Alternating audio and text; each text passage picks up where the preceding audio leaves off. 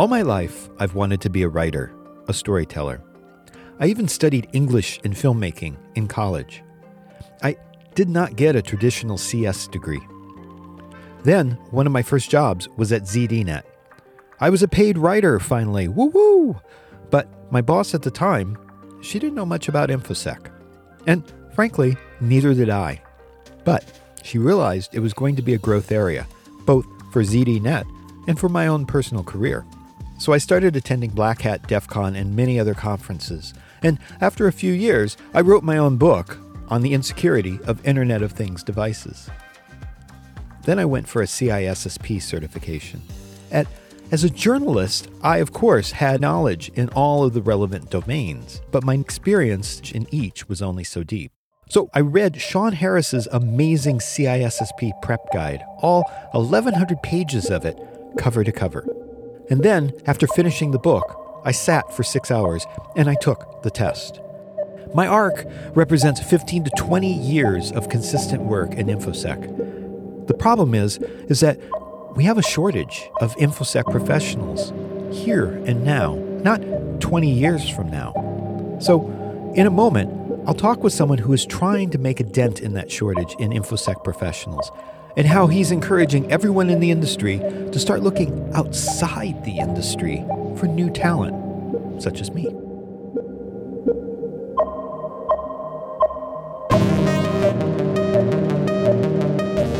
Welcome to the Hacker Mind, an original podcast from ForAllSecure. It's about challenging our expectations about the people who hack for a living.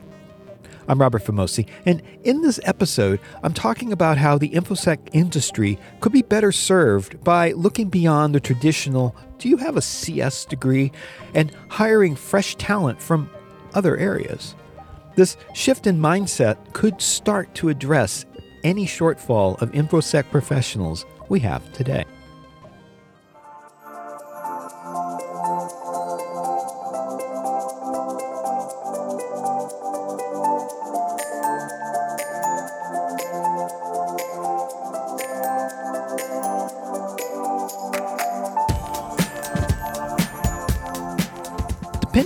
You ask, there is a shortage of InfoSec professionals in the world today. How much of a shortage? Well, I guess the answer there is my usual security answer it depends. Clearly, you don't want somebody off the street coming in as a level 2 security analyst. Then again, you might want someone, anyone, to come in as a level 1 security analyst so your current level 1s can advance. It's simple things like that, but how do you even start to identify who might be a good candidate for a job in information security? Turns out the SANS Institute, which stands for Sysadmin Audit Network Security, has launched some programs to find out. I'm Sonny Sandelius. Uh, I'm the assistant director of the SANS workforce programs. So, just you know, my background uh, with SANS has been uh, just focusing on this sort of mission driven programs in our business unit called Cyber Talent. And our goal is really to build a pipeline, right, of future professionals. And how do we do that? And where do we find them? Very sort of innovative approach uh, to what we do. So it's not, we're not looking for those people with computer degrees and, and uh, previous experience in the field. That's not the, the target market for us in our programs. We find the people off the street, if you like, you know, uh, from unconventional backgrounds. That's where the talent really is right now, or the future talent is. So I spent 10 years working on this, building these programs, finding these individuals, training them, and then helping them get employment. So that's the base bottom line what we do really in our programs here. The labor shortage in InfoSec has been going on for years. So, why then is Sonny talking to the media at this time?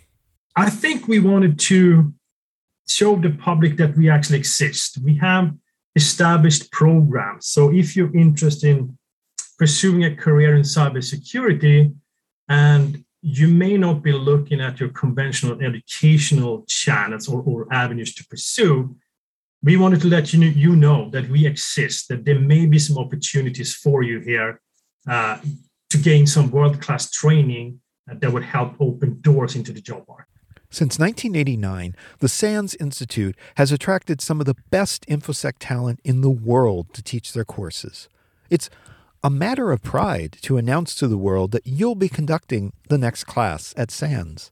So, given this and that other training programs exist, just how acute is the problem with finding InfoSec talent today? It's very acute, and it, has been a big challenge for many, many years. Um, the last report I read, uh, I think it was created by Glassdoor in, in 2021. There was a, more than 400,000 open positions in the US alone. And if we think globally, it's probably in the millions. So we're not talking about tens of thousands of people, we're talking about hundreds and thousands of people. Uh, so it's a very big problem. And there's not enough people with the skill set to fill these positions anywhere in the country. So employers are literally recruiting from other companies if you look at the talent pool, the conventional way of finding talent. You're just hiring from someone else's talent pool, basically. So it's a, it's a big need and it will not get less. The more technology we introduce in our lives, in our lifestyles, the more opportunity it is for the bad guys to steal your information and your data and your money. So the numbers will just increase in the future. Perhaps what InfoSec is going through today must have been experienced in other industries before. For example, before Edison, were there electricians out in the field? I think there's been uh, numerous ways over the years. Uh, I think we can talk about sort of all the vocational programs that are out there that you know you have uh, programs that become electrician or a plumber things of that nature. I think that we we're in, in this field, it's kind of in the same situation. I just think the numbers we're talking about here is much larger, right? In the US alone, uh, uh, was it four, maybe four, over 400,000 open jobs? That's a lot. So I think it's the same challenge. It's just a different field this time around. And another part of the problem, I think, is that we need more diversity in InfoSec. And I don't mean diversity in the traditional HR diversity and inclusion definition, but in terms of people who worked in healthcare for several years and now want to get into InfoSec, or worked in automotive and now want to get into InfoSec. There needs to be more non computer engineering people in InfoSec. There is a great need for diversity, and there's, a, there's a, a, an opportunity there to find the talent from all other kind of life walks and backgrounds, uh, wherever you are in your career, you can change your career. You, you can do that. You can work your way into the cybersecurity field. It could be difficult, but it's man, it's doable. Uh, in our uh, the SANS workforce programs, we call them cyber immersion academies. We recruit uh, military veterans, women, minorities. We uh, launched a new program uh, recently for HBCU students and alumni, for example. Uh, we have um, a cybersecurity workforce development program in the state of Maryland, which is funded by the grant from the state of Maryland, for example. And we find people with unconventional backgrounds. That's where they are. That's where the future talent is. And there are many people that are looking to change careers. Uh, so some of the students we have had in our programs have been line cooks, they've been Uber drivers, they've been stay-at-home moms that have maybe raised two or three children over 10 years and felt like I need to get back to the workforce. I find cybersecurity really interesting. I've been dabbling around at home, but I can't find the right trajectory, uh, the right path to learn the things I need to get the foot in the door. Uh, so there are people out there with passion for the field, for the industry.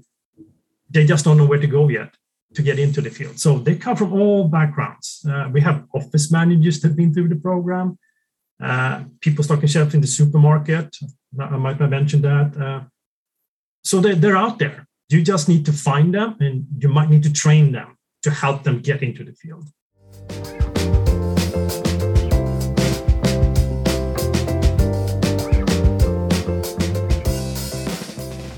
So, this is what I don't get. If We have all this new technology in our lives, and we have this romantic expectation of what it means to be a hacker in our media. People like Elliot Alderson or Dade Murphy. Hack the planet! Hack the planet! Then why do we, in fact, have this labor shortage? That's a good question. And we have spent some years trying to figure that out. Um, a colleague of mine, we used to travel around to SANS training conferences across the country. Uh, we hosted lunch and learns to talk about our programs, but also to sort of trying to figure out why is the recruitment not working for companies? Why aren't they finding the talents? We had all these professionals in the same room. It could be sometimes there were 40 people in this room, sometimes there was only 20. But what we wanted to figure out is how do they recruit and why are they not finding the talent? Well, the bottom line seemed to be there's a little uh, disconnect in what the security team really needs in a new person, in a new hire, and what HR is doing to check the boxes to do their job. That's one key thing, I think. The other thing is you recruit the same old fashioned way as you always do. Uh, you have a job posting, you post it on LinkedIn or a job board somewhere. Uh, you have some basic requirements, uh, college degree, two to three years of work experience, maybe for entry level jobs. So you're really fishing in the same pond as everybody else. And there's not enough fish in that pond anymore. It just isn't. It's empty. So what do you do then? Well, you recruit from other companies, basically. You're cannibalizing on the current existing workforce. That's really what you're doing. But you're missing everybody else that is not in the field but might have the aptitude and potential to learn cybersecurity, to do the job you need them to do. We think those are some of the key issues. So, this is going to sound really harsh to HR departments, but there is a grain of truth in it. This isn't traditional recruiting and hiring. This is more like curating curiosity and talent. Also, the HR team isn't always the most knowledgeable about the specific needs in the job role. So, traditional HR seems a little disconnected a bit to what we currently need. And so the stories of like Google hiring people by making them solve puzzles and whatnot isn't so far fetched. I want to go a bit further down there. I think we're what, what we're talking about here is, is, is if you have a large company, for example, and let's say you see a business opportunity that's going to require you to hire, let's say, 30 or 40 professionals over the next couple of years. You have your specific security team, cybersecurity teams, they need to hire maybe you know, 30, 40 people, whatever it may be. And you send them the, these job descriptions the way it goes. You have to send HR job description. Here are the things we want two to three years of work experience for entry level job uh, we would like for them to have a couple of industry certifications, uh, so on and so forth. HR then post those uh, job descriptions and get applications. Uh,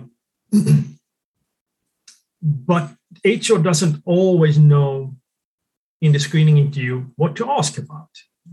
For example, they, they look at they look at what, what the security team sent them because that's the structure they have for hiring, right? They have these they have these set processes that they have to follow.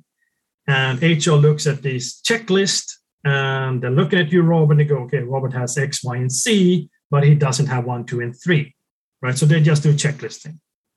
Uh, but what we're seeing happening here, if you really want to cast a wider net, you have to start thinking outside the box as an employer.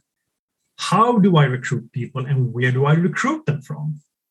So what I mentioned earlier, when you can sit the HR people down with the technical teams and really look at the job description, does this job really require a four-year degree? Doesn't matter what kind of degree it is, right? Because that's how these uh, job applications works, and, and then you might have software tools that filter out people that don't check the box that you have a four-year degree, for example. Then you already put up a barrier there. So, what if you get those folks in the same room and start looking at the job description? What is really necessary and what can we be more flexible on? You can actually open up your candidate pool that way. If you break down some of those initial barriers, because that's the way you've done it in the past, and we have always done it that way, you might start finding more people with talent that you didn't know was out there, which probably mean that your recruitment process will hopefully be less cumbersome and you will find more candidates that could be suitable for your job. But that might also need that you as an employer might need also help to train them up.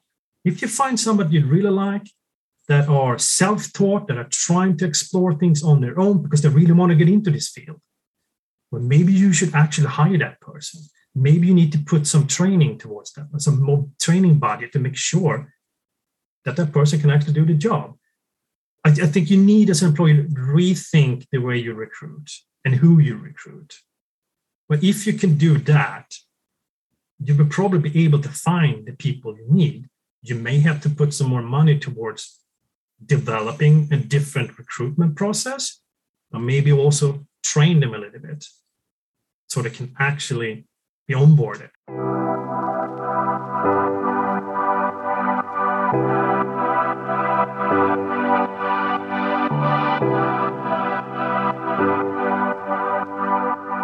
So, again, we have all these media representations of InfoSec professionals and hackers. I mean, who wouldn't want to have the mad skills of Elizabeth Salander? Again, just putting out a job rec and asking for, say, 10 years of Kubernetes experience just doesn't do it. I mean, at the time of this podcast, Kubernetes has not been around for 10 years. So you get the point. The fact is, we need a new pitch. Uh, well, the pitch is really it's it's an attainable career. If you have some passion for it, uh, you can make it happen. Uh, we do some marketing around uh, our initiatives. Um, but the bottom line is you don't have to have a strong technical background to be good at cybersecurity. You don't need to know programming to be able to do cybersecurity. Uh, what you need is a passion for it and some aptitude to learn technical content. And if you can offer these folks a pathway, they will find their way to you. And then eventually they can work their way, they can be trained, and you can help them find the jobs. It's possible, it's doable. We do it every day. So, given that we're widening the net for new InfoSec talent, who are some of the more successful students then? Students we can say we have in our programs have a, a, an aptitude to learn technical content, uh, parsing, critical thinking, reasoning, uh, but also a drive and a desire to learn this. So if you think about the people that sit at home on a Friday night trying to figure out how Wireshark works, uh, how do you do port scanning? What does that look like? What tools do you need for that? The people that actually are taking free online courses through Coursera or Udemy or any other kind of free resources, the folks that play capture the flags with teams are on their own, just trying to learn what is cybersecurity. Those people can be really good at this. And it doesn't matter what your background is, but you have to have a little bit of a, you must have some passion for it. Otherwise, you can probably do it, but maybe the field is not for you. Um, so that natural curiosity to figure out how things work, the problem solving skills, looking at details, those are valuable skills to have that will help you towards your career in the cyber. I should also mention that there's a ton of content available for free online. YouTube has influencers such as LiveOverflow and STÖK, both of whom have been on this podcast. You can learn a lot by following along with their videos. But some people may need more of a formal program, such as the one offered by SANS. We have a pretty good established program here uh, where we utilize the SANS courses that uh, mainly professionals comes to take. And I believe SANS trains about 40 or 50,000 professionals every year. And we, we take that training, so it's already developed and it's world class training. So we don't really need to go anywhere else to get that training uh, packaged and delivered we have that channel already. Uh, but I think for you, as a person who might want to get into cybersecurity career, it's probably really beneficial to you to look into those resources. You can learn from it. You can hopefully follow along with some of the instructions they have. Uh, but really with a red flag, it's it's really hard to learn cybersecurity on your own though. Uh, and I think what I've heard a lot from the people we interview applying for our programs is I spent the last two or three years trying to figure out what what is my baseline? What do I need to start with? What do I need to have in my backpack before I can actually start knocking on some employers' doors? Mm. That is really difficult. Uh, you can get sidetracked more often than not. Uh, you go into those rabbit holes and you find yourself looking at Python programming, and the next day you're trying to figure out how to install the virtual machine to test some things on your computer, right? So that is difficult, but there's a lot of content out there that you can actually use, though. If you find a trusted source, you should probably look into that. Again, all this sounds well and good if your employer is willing to pay for the program. There's a training involved. And then there's just taking a certification test costs several hundred dollars. My company at the time paid for my CISSP test. I do know, having talked to Tennisha Martin at Black Girls Hack, that paying for certifications can easily be challenging for some people. So, our uh, Cyber Immersion Academy programs, um, the ones I mentioned earlier, are 100% scholarship based. So, our applicants uh, pay nothing towards the program if if they are selected to the program. Uh, it's a 100% free free ride for them. Uh, so that's a great opportunity but there is another organization um, that has a really good program too. It's the SANS Technology Institute. I, I, just think I don't know too much about this specific part of what they're offering, but they have something called an income share agreement where you, as an applicant, if you get into one of the undergraduate programs, uh, but you can't afford the tuition right now, but you're accepted to the specific income share agreement, you pay nothing towards tuition you will get a number of SANS scores and you will earn some certifications. And once you land your job and, and make, I think, over $40,000, that's when you start reimbursing the technology, SANS Technology Institute for the training. So I think that's a really great avenue if you are at that level and you're really serious about a career in cybersecurity. When it comes to pursuing other certifications, I think there are other training institutions that have training that cost much less. Uh, but to find money towards that certification exam is probably the biggest cost. Uh, maybe not so much the course itself. You can find, buy books, I think, and, and, and read up and study for the certification exam. I think you then, as a person, if you need help with that, you need to just shop around a little bit. Look and see what are type of organizations are out there, who is trying to help me get into the field right? So do your research, go online, spend a number of days looking up nonprofit organizations. There are a lot of them out there with the same mission.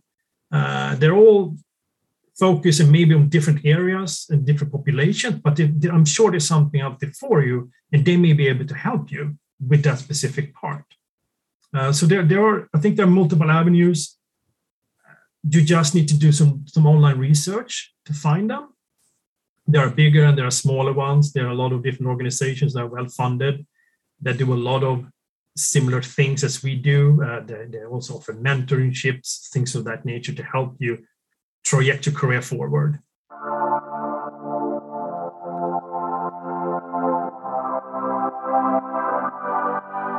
So there's an application process, and you submit your details, and SANS reviews it, and they say, hey, you'd be good. You're selected. So what would be the next step? We got to start with it. I think it's a key component here in the application process. Uh, any person that meet our general requirements uh, to apply for one of our programs, they all have to take an online assessment test. And the assessment test will help us understand if you have some basic skill set in technology, if you know something about technology.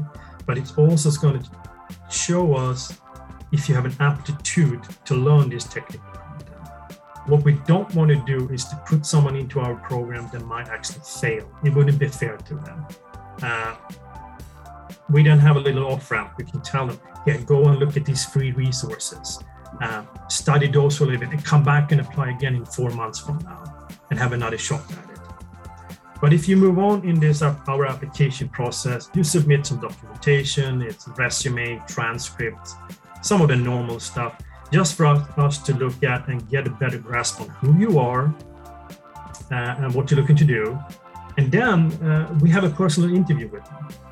And th- I think this, this part is the most important part in the application process. It's where I get to learn about you, what your goals are, what do you do on your spare time that is focusing on anything IT related? Are you following people on Twitter that who are in the cybersecurity field? Are you subscribing to some mailing list? Uh, are you listening to podcasts? Uh, do you conduct? Uh, are you participating in capture the flags? We try to learn all these unconventional things. Oh, sure, we want to learn what your five-year career goals are, but that's not as important as for us to learn. Are you really passionate about this field? Because if you are, then you're probably going to do really well in our program and you will succeed, and employers will be really excited to talk to you. So, what does the actual program look like? What can you expect if you've been chosen to participate? In our programs, uh, some of our programs, you can earn up to two SANS courses and the connected GIAC certifications. Uh, in some of our other programs, you can you can pursue three SANS courses and the connected GIAC certifications. It's it's a it's a very fast track. Uh, our students get uh, eight weeks to complete one SANS course and GIAC certification exam. A commercial client taking the same type of course have a 120 days to prepare for a certification exam. Mm. So ours is more condensed, more fast track, and it's back to back. Uh, a three course program, it takes six months. Uh, but what we also have to support our students in the program, we have technical mentors who are certified in these courses some of them have been through our programs in the past and are now working professionals. Others are working professionals, but also certified in these programs. They may not just have been through our specific scholarship programs. And they run weekly check-in calls with all the students, making sure they're on track, answering questions about the course content, helping them guide them through hurdles. If they get stuck, maybe they're working on a, a lab and, and they're, they're putting in the command line and they're not getting the output they needed the mentor can then guide them through that little hurdle to make sure they're moving on in the program. Uh, but we also have a, a, career service team that work with every student to prepare them uh, um, for the job hunt. Uh, that includes resume building, uh, mock interviews, uh, talking about imposter syndrome, uh, but also helping them connect with employers. All these things that are really important for you to be ready to knock on doors. As I said, I read Shon Harris's CISSP book, A Nights and Weekends, while working a full time job. What sort of time commitment are we asking here? You have to commit to it. It's literally part time studying. So if you have, let's say you're a career changer and you are admitted to one of our programs, and maybe you work a full time job, well, then you have to study part time. That means after work, after dinner, maybe you have to put your kids to bed which means your evening and night gets very long and your sleep gets less and less. But it's a very short time of your life that you invest in this program and in yourself. So you can do it. Uh, but yeah, it, it, takes a lot of discipline. Uh, it requires a lot of hours. Uh, you live and breathe this program as long as you're in it. But there's, there's always a light at the end of the tunnel, and there's a, a high chance, a real high chance you will be employed once you're done in our program. So we've talked a lot about people who are already in the workforce today and perhaps transitioning. What about high school students? No, not not for this particular program because we, we train them to literally come out of our programs and, and, and secure a job. Uh, there, SANS has other initiatives that help high school students um, explore cybersecurity. Uh, one of the initiatives called CyberStart America, uh, which is a really fantastic online competition and tool where it's, it's a gamified platform. Uh, I think once runs once or twice a year, uh and, and it, looks like a video game. It's amazing. Uh, you go through different levels and stages and bases, and you learn as you play the game anything from you know, network security, password cracking, uh, digital forensics, things of that nature. Uh, and there, uh, I think SANS also runs on cyber camps uh, for high school students in the past. Uh, so there are some avenues that you as a high school student to, to pursue if you're interested in cybersecurity. But the workforce program is not really for the high school students, though. It's more for the job ready.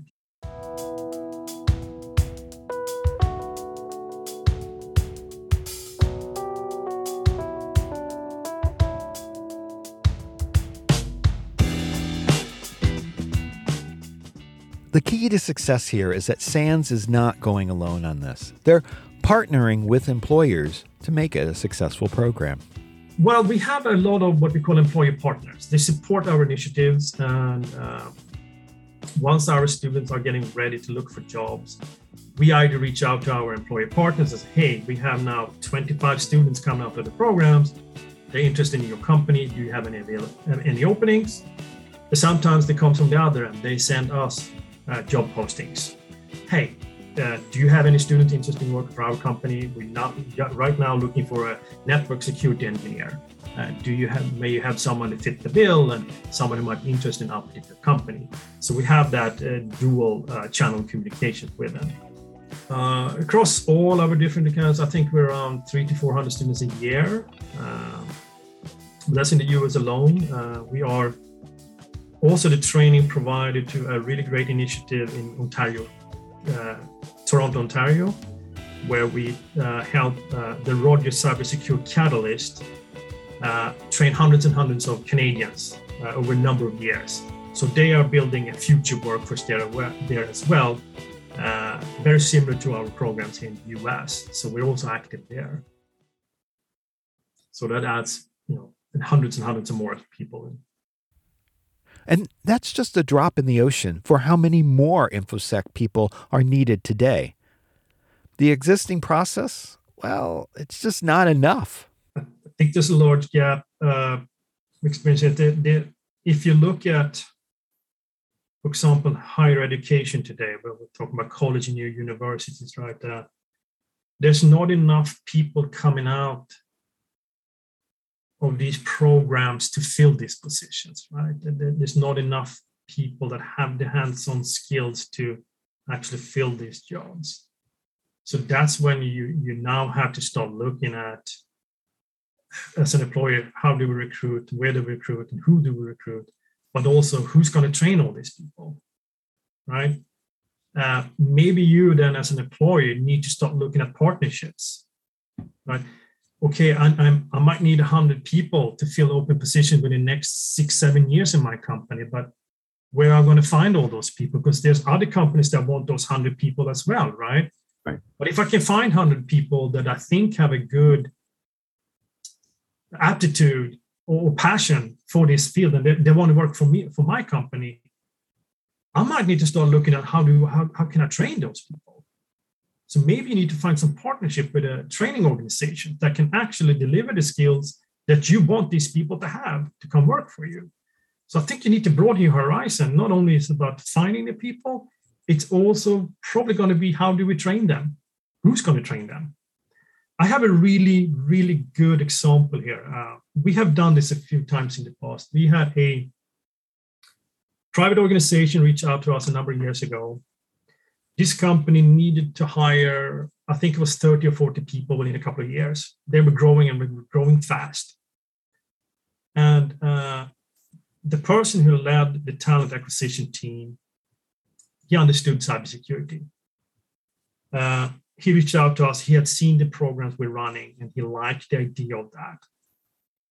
So he said, I want you to set up that same thing, but for our company alone we need to hire this many people. We need them to have these skill sets and these type of courses you SANS is offering is very much in line with what we need our people to be able to do at work. So what we did then, we set up this type of immersion academy program just for them. Uh, we ran the application process on the front end. We assessed people, put them through assessment test, uh, collected all the documentation we needed, such as resumes and uh, transcripts, things of that nature. And then we put the top people in front of the company and said, hey, okay, here are the people we think could be a good match for, for your program. And their technical recruiter then went in and started interviewing all these people to make sure that, okay, we like these people.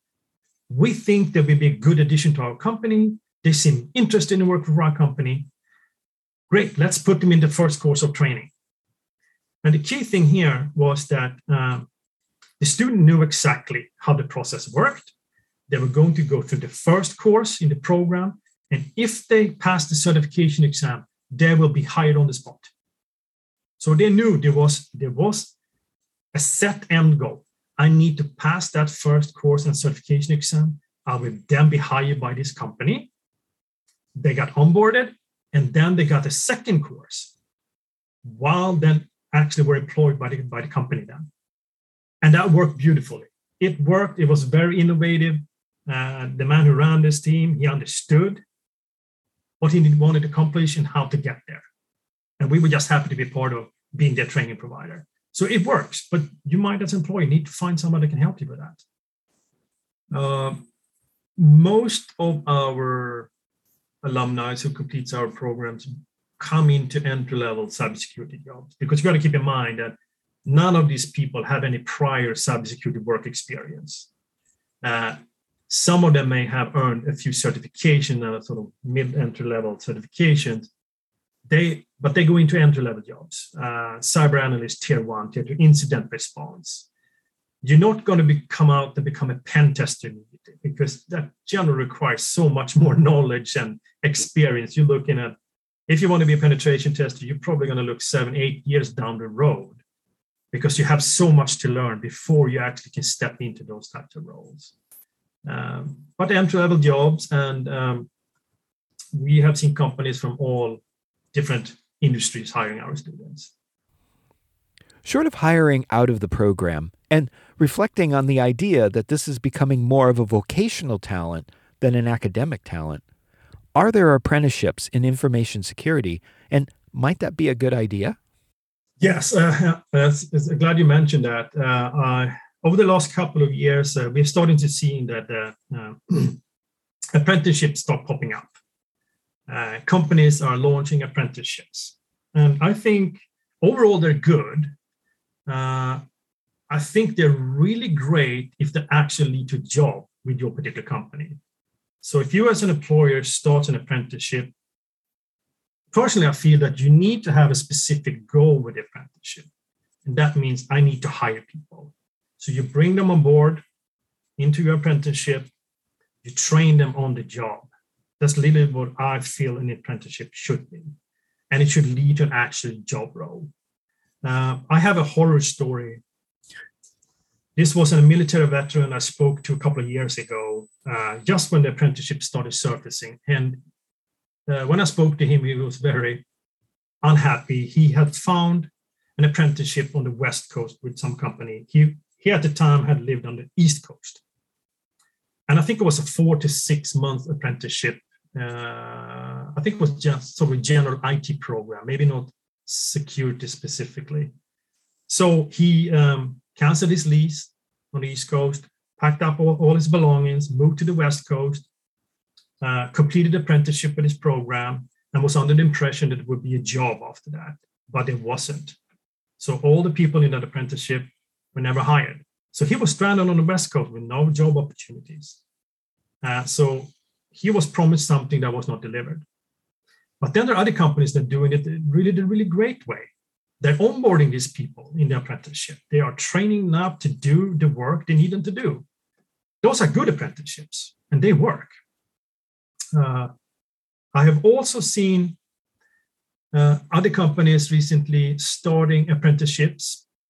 Uh, those seem to be a little bit intricate in a way. Um, I spoke to a person not too long ago uh, who had just been accepted to an intern, uh, uh, sorry, an apprenticeship.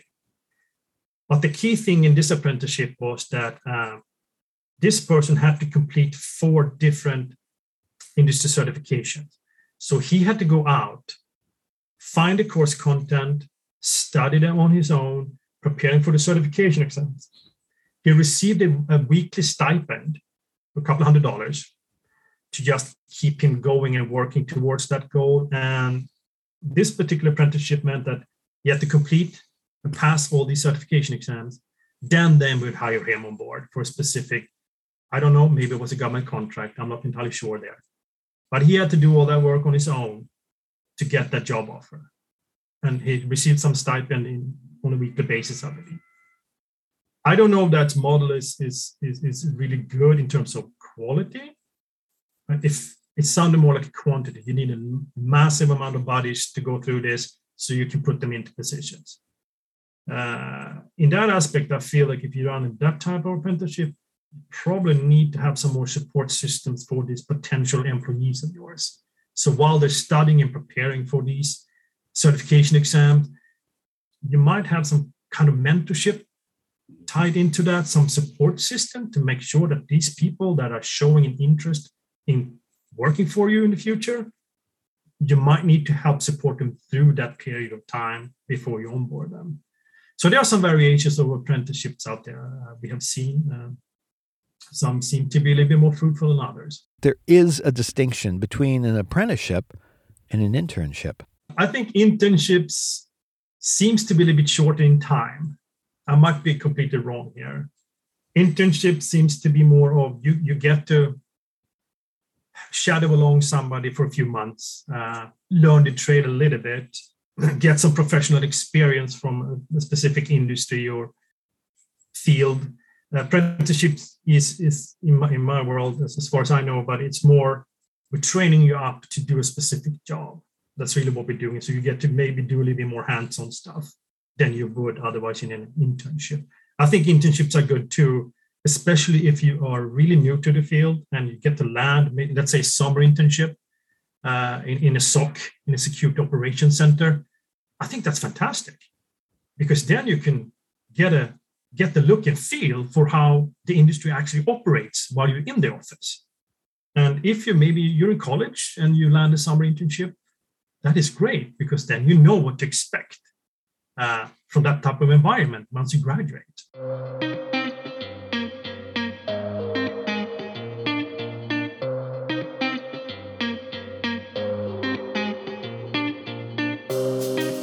So, going back to the question of where we might be getting the shortage from, it could be that there's such a general ubiquity to computers today and high tech that it's creating this gap. So, Perhaps part of the problem is that we still think of InfoSec as something high level that you absolutely need a degree to understand, that it's unattainable for most people.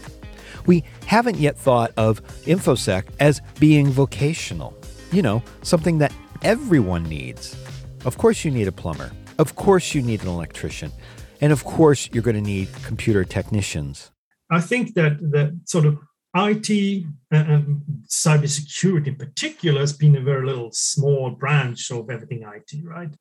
I think we need to think about it as I say, it's, it's vocational. When everybody's going to need someone that knows how to do this.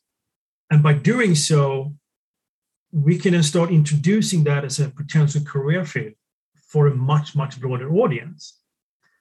You might need to start introducing cybersecurity further down the age groups. We're talking now high school students. We know there's a lot of initiatives for high school students already. We know there's some middle schools that started introducing programming, for example, right? I think if you really want to look ahead in the future, you got to go and look backwards a bit in terms of age groups and start introducing IT as a potential career field. There are I think a lot of people out there, now I'm talking about grown-ups in, in particular though, that have always been interested in IT and cybersecurity, but never really been brave enough to take the step, sort of test it out, or maybe their career trajectory didn't take it that way. And, and uh, you know, we're talking minority groups in the field. You know, women are really good at cybersecurity, minorities from all kinds of backgrounds, right? A lot of women I've spoken to over the years that come to our, our Women's Academy program uh, you know, I've been thinking about IT for 15 years and cybersecurity, but I never really dared to take the step for it. But I think the time is now. From now, it's my time to try this, make or break, right? But introducing this this field uh, early on, um, when you when in schools, when you start talking about career, you don't always have to be a firefighter or a policeman. Uh, you don't always have to be the the the the, the, person that developed a, an, an app for, for iPhone that you can sell and become a multimillionaire to, right? That if you can start introducing this as a actually real career field and all the different branches within it, at a younger age, we might be able to sort of broaden that front end funnel a bit more. So, as an employer, how might I go about recruiting for cybersecurity then? When it comes to hiring people, uh, we touched a bit on it back and forth here uh, with you as an employer. Uh, the need there's such an imbalance between supply and demand, and we're not getting enough people coming out of higher ed. Um, if you're an employer and you listen to this podcast and you have a great hiring need, I urge you to look outside your normal channels of recruiting. Start looking at military veterans coming out of the military service. These men and women are exceptionally skilled to pursue a career in cybersecurity. It does not matter where they're from in the military, but they have this, this ability to hit the floor running. You ask them to do something, even if they don't know how to do it, they're going to try to figure out how to do it. They are a really great resource for you to recruit from. A lot of companies do that. A lot of government contractors recruit military veterans because they have security clearance. But I'm thinking about all the other companies across the country, the law firms, the Walmarts, the Costco's, any kind of organization that needs a security team. Look at military veterans. Start looking at women in general and minorities. There are so many talented people that you can tap into there, uh, that you can find that actually has a really good ability to and, and skill set to, to perform cybersecurity for you. And unemployed, underemployed, uh, break down those barriers uh, for entry. Rethink your process. There are such a big talent pool out there. You just need to go find them that means you probably need to change the way you find people. And uh, I want to tell, uh, I want to sort of uh, say some encouraging words for you listeners who might thinking about a career in cybersecurity. First of all, don't give up. Uh, find resources, find training opportunities. Uh, we know and we understand it's really difficult to be to sort of self teach you these things if you if you can't afford to go to college or uh, uh, pursue certification exam don't give up uh, keep doing what you're doing learn some programming here and there uh, participate in capture the flags there are a lot of free resources online that uh, entry level uh, how should i call it you know hacker or cybersecurity sandboxes you can play around in tap into those. Uh, look at all these uh, capture the flag competitions online. You have the National Cyber League, for example, which consists of a lot of network and security and other competitions you can participate from entry level to expert level, things of that nature. Explore that. But, but most of all, if you're interested in career in cybersecurity, first learn of all the different fields in cybersecurity. Because if you find out what kind of different branches are available. You might find what you're most passionate about. Then you have a goal to work against. And then you can learn about that specific role you're very interested in. What would you actually need to be uh, uh, attractive to, to an employer in that specific job role? Uh, and if you're thinking about penetration testing, for example, that is probably more of a long term goal. But then you have to look at what's your entry level goal? How do you get the foot in the door? How do you get in front of a keyboard every day so you can sit and do some real hands on work?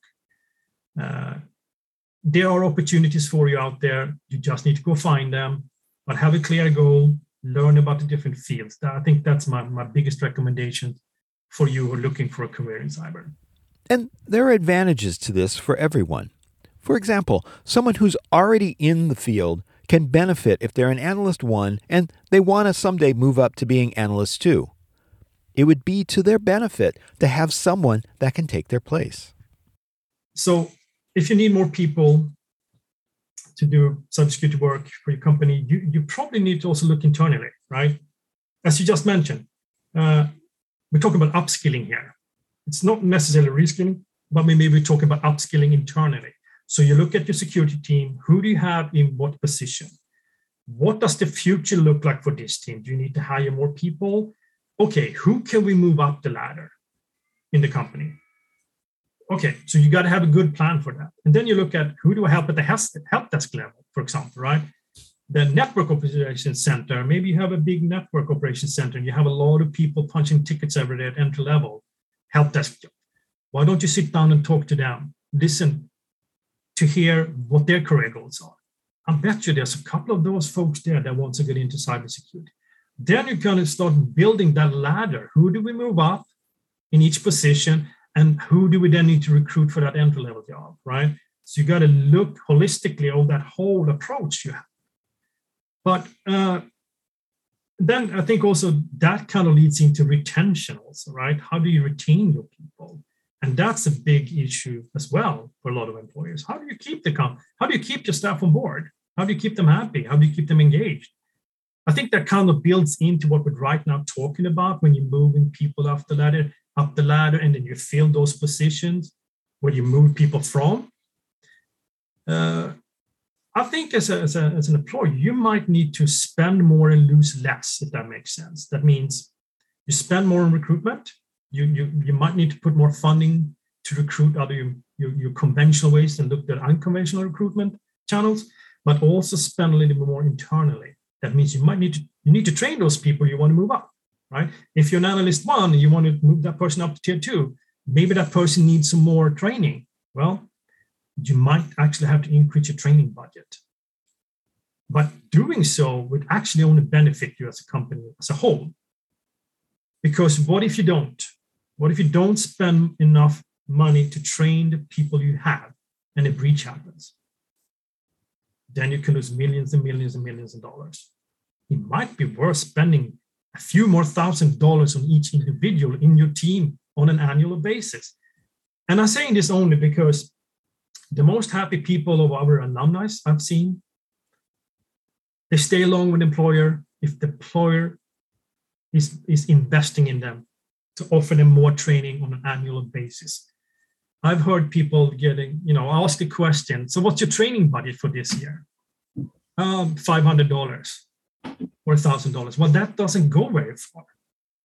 Okay, but if you an employee look at the people you have, okay, um, I might need to put some people through some training. I probably need to spend thousands and thousands of dollars for it. But that's probably a very good thing because that means you're keeping your people trained and skilled at all times. It keeps them at the job. And if you also see them in a future career with your company, you can train for that as well. And then you're building that internal pipeline, right, that you just talked about. Uh, but it would also make the employer feel more engaged that, that you as an employer, you are making a statement that you are very important to us. I'm going to give you this training every year. And that will keep that person very happy because as all as human nature is we, we get bored doing the same thing every single day, right? We might have other interests we would like to pursue, but if you as employer can fuel that passion, the employer is probably going to stay with you for a long time. So spend more, lose less. And if all this seems daunting, it's really not.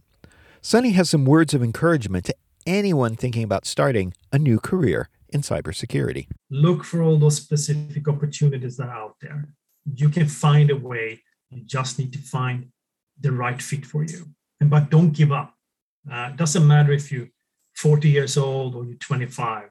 There's a spot for you in the in the industry. There really is. I really want to thank Sonny and the SANS Institute for addressing this problem by presenting a novel approach to hiring in InfoSec today. Actually, it's not really that novel. 30 years ago, people were learning from articles posted on bulletin boards.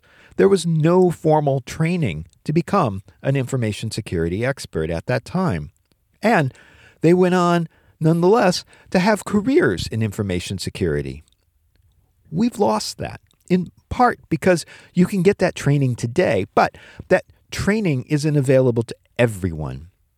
If you've got the curiosity and the aptitude to learn, then I encourage you to look into some of these programs, such as the ones at SANS, to get you started into information security. Having a career in information security is really cool. And I'm just surprised there aren't more of us. Hey, if you enjoy this podcast, tell a friend. I bet there are others who like commercial free narrative information security podcasts.